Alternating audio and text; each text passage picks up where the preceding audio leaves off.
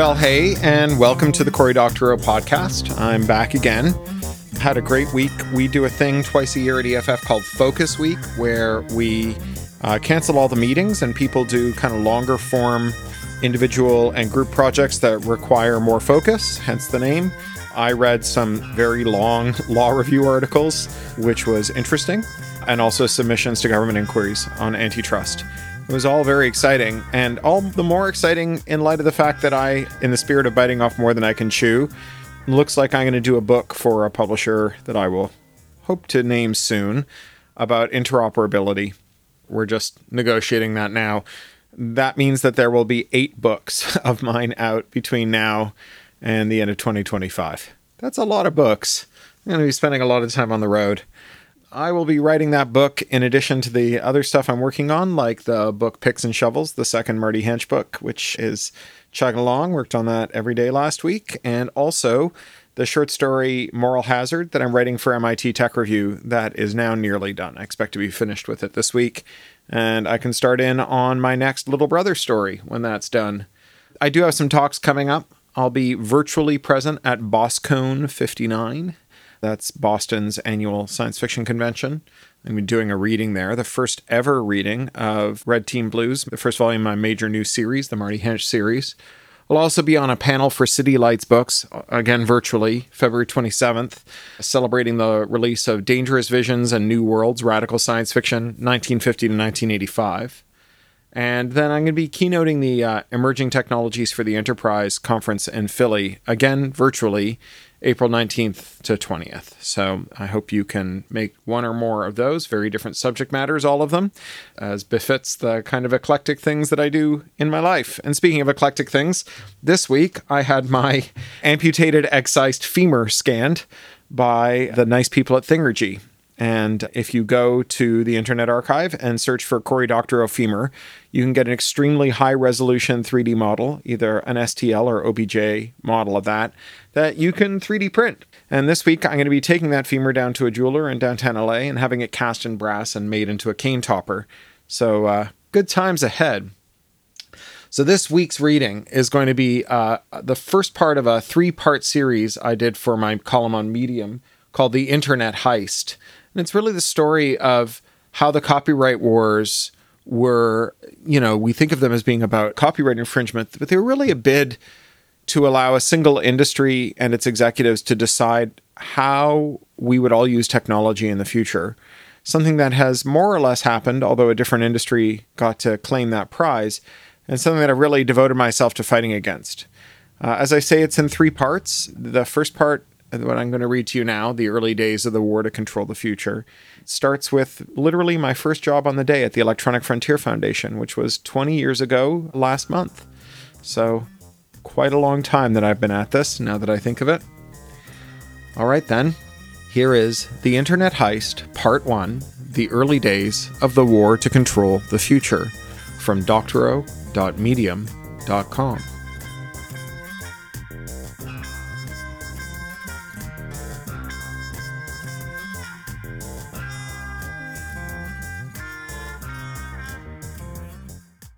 a polite marketplace. That's what the movie studio executive said he wanted to create. It was my first day at the Electronic Frontier Foundation. One of our supporters had been at the National Association of Broadcasters show in Las Vegas the week before. Coming back through the convention center late at night, he had stumbled on a quote, open meeting being held by the Motion Picture Association of America's Copy Protection Technical Working Group. It was an open meeting in the sense that anyone who knew about it was welcome to attend, but they didn't actually tell anyone it was happening, and they held it in the dead of night. On the spur of the moment, that supporter decided to attend. What he heard was genuinely bizarre, and it would have been absurd if it wasn't so alarming. That dead of night NAB meeting's purpose was to announce the formation of a new inter industry consortium, the Broadcast Protection Discussion Group, or BPDG, which would hold its inaugural open meeting the following week at an LAX airport hotel that would be convenient for the tech reps who flew in from Silicon Valley and for studio and TV reps based in LA. BPDG's purpose? To steal the future. This was 2002. The dot com crash, accelerated by 9 11, was still underway. The tech industry was reeling from the financial bloodbath and fragmented among hundreds of small, struggling companies. The few giants in the sector were seemingly fragile, with Apple on the ropes, Microsoft a convicted monopolist, Netscape in tatters, Yahoo an also ran.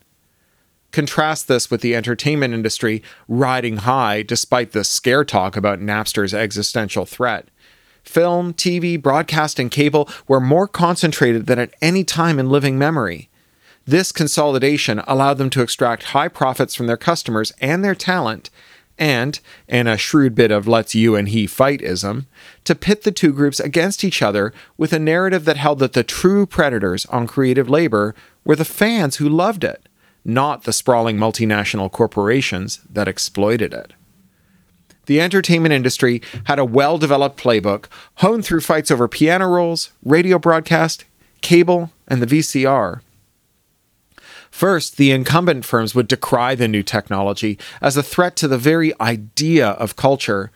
John Philip Sousa claimed that the piano roll would cost the human race its voice boxes, as was the tail of man when he came from the ape. Then they would suborn the courts and Congress to humble the companies that back the new technology.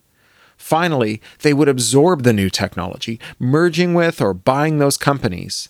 The new conglomerates would continue to develop new technologies, but only bring them to market in ways that respected the right of incumbents to steer the future of the industry and our culture. Take Sony, the upstart electronics giant that had brought the VCR to market without seeking permission from the TV or film industries. The resulting battle saw years of scare talk.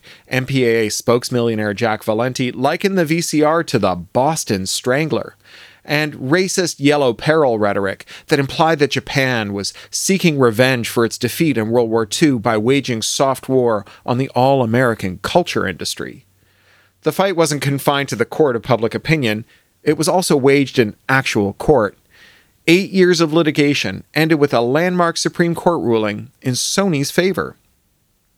But Sony was defeated in victory. After acquiring a string of U.S. entertainment companies, it found itself hopelessly compromised, transformed into a timid industry follower.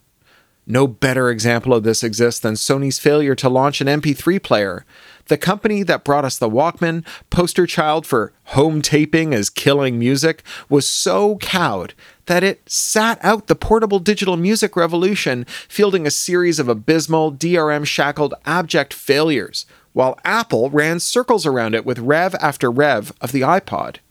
Sony was playing in a polite marketplace. Rather than making the best devices it could conceive of, it made devices whose driving ethos was don't piss off the content barons. That was the point of the BPDG to turn the whole internet and every device connected to it into an agent of the polite marketplace. The inciting event for the BPDG was America's long delayed digital TV transition. Ever since ATSC, the US digital TV standard, had been formalized, a string of FCC chairs had promised to wean America off the old analog NTSC TV standard. Nominally, this was about modernizing the US broadcast world, but the real prize was the electromagnetic spectrum that would be freed up by this transition. Cellular demand was booming, and the FCC had successfully tinkered with selling spectrum licenses to mobile companies rather than simply giving exclusive and virtually irrevocable grants to broadcasters and other commercial users of America's airwaves. US broadcasters were squatting on vast swathes of spectrum, much of it unused but politically impossible to wrest back, and the FCC understood that switching from analog to digital TV would allow it to reclaim all of that analog TV bandwidth and auction it for billions to wireless carriers. But every deadline for the DTV transition came and went without any meaningful digital TV uptake in America. Other countries managed the switch, but not the USA. Now, it wasn't like America loved low res analog TV. Rather, the early decision to make the US digital transition into a high definition transition created an impossible to break vapor lock. there wasn't any high def content in the TV broadcasters' libraries, why would they have created high def content when all of America's TVs were low definition? There also weren't any high def TVs in America's living rooms. Why would Americans buy high def TVs if the broadcasters weren't airing any high def programming? And of course, advertisers weren't going to produce and pay extra for high def ads if they would be broadcast and or seen in standard resolution. All that meant that broadcasters weren't willing to invest in digital broadcasting infrastructure if there wasn't any high def programming, ads, or sets. Other countries, like the UK, had pulled off their own DTV transitions by focusing on digital standard def TV, which could be viewed on an analog set with nothing more than a converter box. But the US didn't look across the Atlantic for its DTV comparisons. Rather, the nation glared suspiciously across the Pacific at Japan, where widespread adoption of digital high def provided useful fodder for a fresh round of yellow peril dog whistles about America, quote, losing the DTV wars. All of this might have gone on forever, save for the intervention of Rep. Billy Tauzin, a flamboyant, lavishly corrupt, well connected, and well greased congressman from Louisiana. As we learned at that inaugural BPDG meeting, Rep. Billy was committed to the DTV transition and he was willing to introduce legislation mandating a polite marketplace. All he needed from industry was the text of the legislation, a standard that he could incorporate into a bill dictating what DTV receivers must and must not do. That was the role of the BPDG to create a technical standard for the DTV transition. That standard would protect content.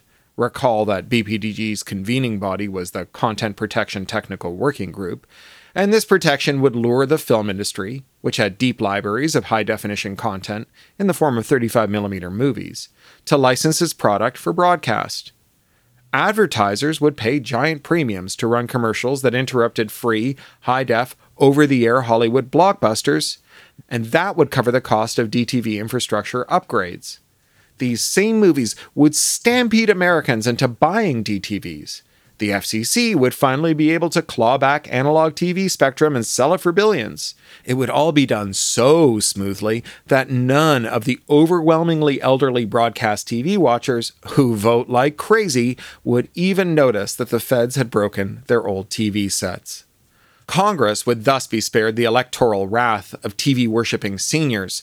A new generation of Americans would discover the joy of free TV. Mobile carriers would get a spectrum bonanza. Everyone would win. All that remained was for the BPDG to draw up the rules that would lure Hollywood to release high budget feature films for over the air broadcast. But there was one problem. Those airwaves belong to the American people. The rules that govern their use prohibit broadcasters from encrypting their signals. Any over the air broadcast must be in the clear, tunable by any equipment that conforms with the public standards from the superannuated analog NTSC to ATSC, its shiny high def digital successor. The FCC and Billy Tauzin could offer the entertainment industry just about anything to get the DTV transition done except allowing them to scramble Hollywood movies. That meant that anyone who followed the ATSC standard would be able to build a high def digital VCR, one that would let you capture your local broadcaster's programming to a hard drive and from there load it into a hypothetical future video iPod or a future video Napster. The studios were adamant that for so long as this was a possibility, they would boycott DTV. However, they carefully avoided promising that resolving this issue would result in them opening their libraries for over the air transmission. The purpose of BPDG was to find a way to square this unsquarable circle. What I'm about to describe is really weird.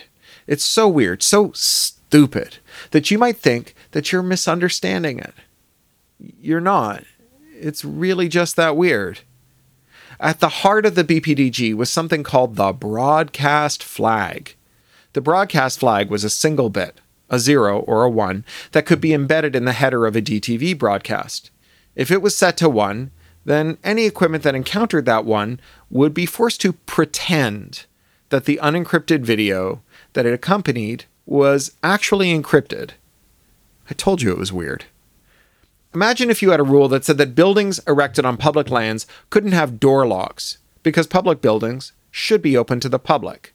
The broadcast flag solution would be to institute a rule that says if the doorknob of one of these buildings has a sign hanging on it that reads locked, then everyone must behave as though the door were locked. As you wrap your head around this idiotic proposition, you might be tempted to think it would never work. After all, to get everyone to treat doorknobs with locked signs as though they were actually locked would require a surreal, far reaching regulation that regulated all kinds of normal everyday conduct that is currently unregulated. Actually, that was the point. Here's the outline of the broadcast flag rule all devices capable of receiving a digital broadcast must 1. Check to see if there's a broadcast flag bit set to 1 in the video stream, and if so, 2. The device must encrypt the video stream before saving it, and 3. The device must not allow the video to be transferred from the receiver to another device unless that device is approved, and 4. All approved devices must keep all their saved video streams encrypted, and 5 approved devices must also be designed to resist modification. This is a five point program for creating a polite marketplace. To prevent wildcats from pulling a Sony and inventing a new kind of digital VCR that can record these unencrypted broadcasts on public airwaves, you just make a rule that says that no one is allowed to make digital VCRs unless they are designed to stop, quote, unauthorized redistribution. Note that unauthorized is doing a lot of work here. Unauthorized is by no means the same as illegal. Copyright law includes a suite of limitations and exceptions that allow for a wide range of unauthorized uses, including those governed by fair use, but also the de minimis legal standard. Banning unauthorized activity is by no means the same thing as banning copyright infringement. Rather, it's a way to ban anything that a giant entertainment company finds distasteful, whether or not that activity is actually illegal. All this needs to be understood in light of the then brand new Digital Millennium Copyright Act, or DMCA, of 1998. A Clinton era legislative coup won by the same entertainment companies that were pushing for the broadcast flag. The DMCA is a big weird ball of copyright nonsense, but the relevant clause for this history is Section 1201, a rule that makes it a very serious crime to bypass an effective means of access control, sometimes called digital rights management or DRM, for a copyrighted work. DMCA 1201 provides for a five year prison sentence and a $500,000 fine for anyone who makes or shares a tool or information that could help you make a tool to bypass DRM for a first offense. When the DMCA was enacted, there was widespread alarm at the breadth of Section 1201. The law does not confine its scope to DRM breaking that results in copyright infringement. Rather, it encompasses any act of DRM breaking, whether or not copyright is violated. This means that a video that has even the most minimal farcical DRM can't be jailbroken without risking years and years and years in prison. That means that the preferences of the company that wraps a file in DRM have the force of law, because removing the wrapper without permission for any reason is a crime. Copyright's limitations and exceptions, the same limitations and exceptions the Supreme Court leaned on to legalize Sony's VCR back in 1984, are now a dead letter. Simply add the thinnest veneer of DRM and your wishes become law, a kind of felony contempt of business model a polite marketplace. The idea of the broadcast flag 1. Make it illegal to create a digital TV decoder unless it added DRM. 2. Only allow companies to implement that DRM if they promise not to hurt giant entertainment companies' shareholders' feelings. And 3. Put anyone who broke the DRM, rather than playing by the rules in 2 above, in prison for five years. Back to the BPDG. These meetings had four major power blocks one, the movie studios, two, the TV networks, often a division of the movie studios, three, the tech companies, four, the consumer electronics companies. When EFF turned up at that first BPDG meeting, we represented a fifth block 5. Public interest groups. Groups 1 through 4 were interested in creating a set of rules that would determine the characteristics of any device capable of receiving, that is, tuning and demodulating, an ATSC signal. Group 5, us, was interested in preserving the very idea of general purpose computing. Here's a thing that might not be immediately obvious every single general purpose computer is potentially a digital TV tuner. You see, computers are general purpose in a highly technical and inescapable sense. Every computer is capable of running any valid program. Some computers are faster, some are slower, some have more memory, and some have less, but every one of them can process any string of valid instructions. Computer science has produced a wealth of breakthroughs in general purpose computing architectures, but has failed to produce a computer that can run most programs. That's how bad guys can get your printer or your smart sex toy or your thermostat to run malicious software. At the heart of each of these gadgets is a general purpose computer. By design, that computer is only used for a small set of special purposes, but there's no way to stop an attacker who gains access to it from running any program they can write. In the pre digital days, tuning a radio signal required an analog tuner, a circuit built around a quartz crystal whose vibrational frequency determined the radio's capabilities. That is, whether it was an AM FM set, a shortwave, a CB radio, a TV, or a satellite uplink. But digital computers don't need crystals to send and receive radio signals. Instead, they can become software defined radios, or SDRs. An SDR is a general purpose computer that uses an oscillator, that's a commodity electronics component, to tune into or transmit different radio frequencies and generate or decode radio waves using digital signal processing code. SDRs are to radio as computers were to tabulating machines. Computers, with their inescapable general purposeness, are able to replace the separate electromechanical tabulators that we once used to ring up purchases, calculate ballistics, produce actuarial statistics, and tally the census. These one off, purpose built machines are all dissolved into the general purpose slurry of modern computing, reduced to mere applications that all run on the same computing hardware. In the same way, any computer performing as a software defined radio can serve as a Wi Fi card, a Bluetooth card, a TV tuner, an AM FM tuner, a shortwave, a satellite uplink, and so on. Different applications might require different antennas or power, of course, and some computers might be too slow to be reliable for some apps, but in general, every computer is potentially every radio in the same way that every computer is potentially every tabulator.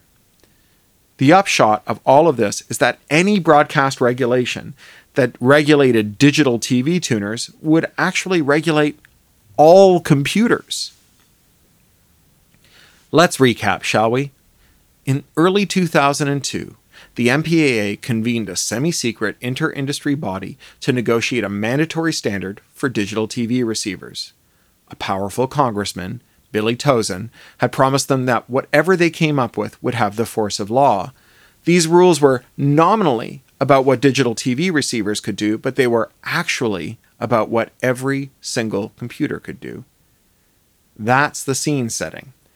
Next week, I'll tell you how Intel and the entertainment companies played the tech and electronics companies for suckers, how Billy Tauzin bailed on big content, how the FCC stepped in to do his dirty work, and how the courts overturned this whole mess. I'll also tell you about the plot to plug the analog hole, aka the a hole affair. All right, that's this week's edition. I'll talk to you next week. Hope you uh, are enjoying yourself. And um, I think by next week, I might even have my brand new cane. Bye now.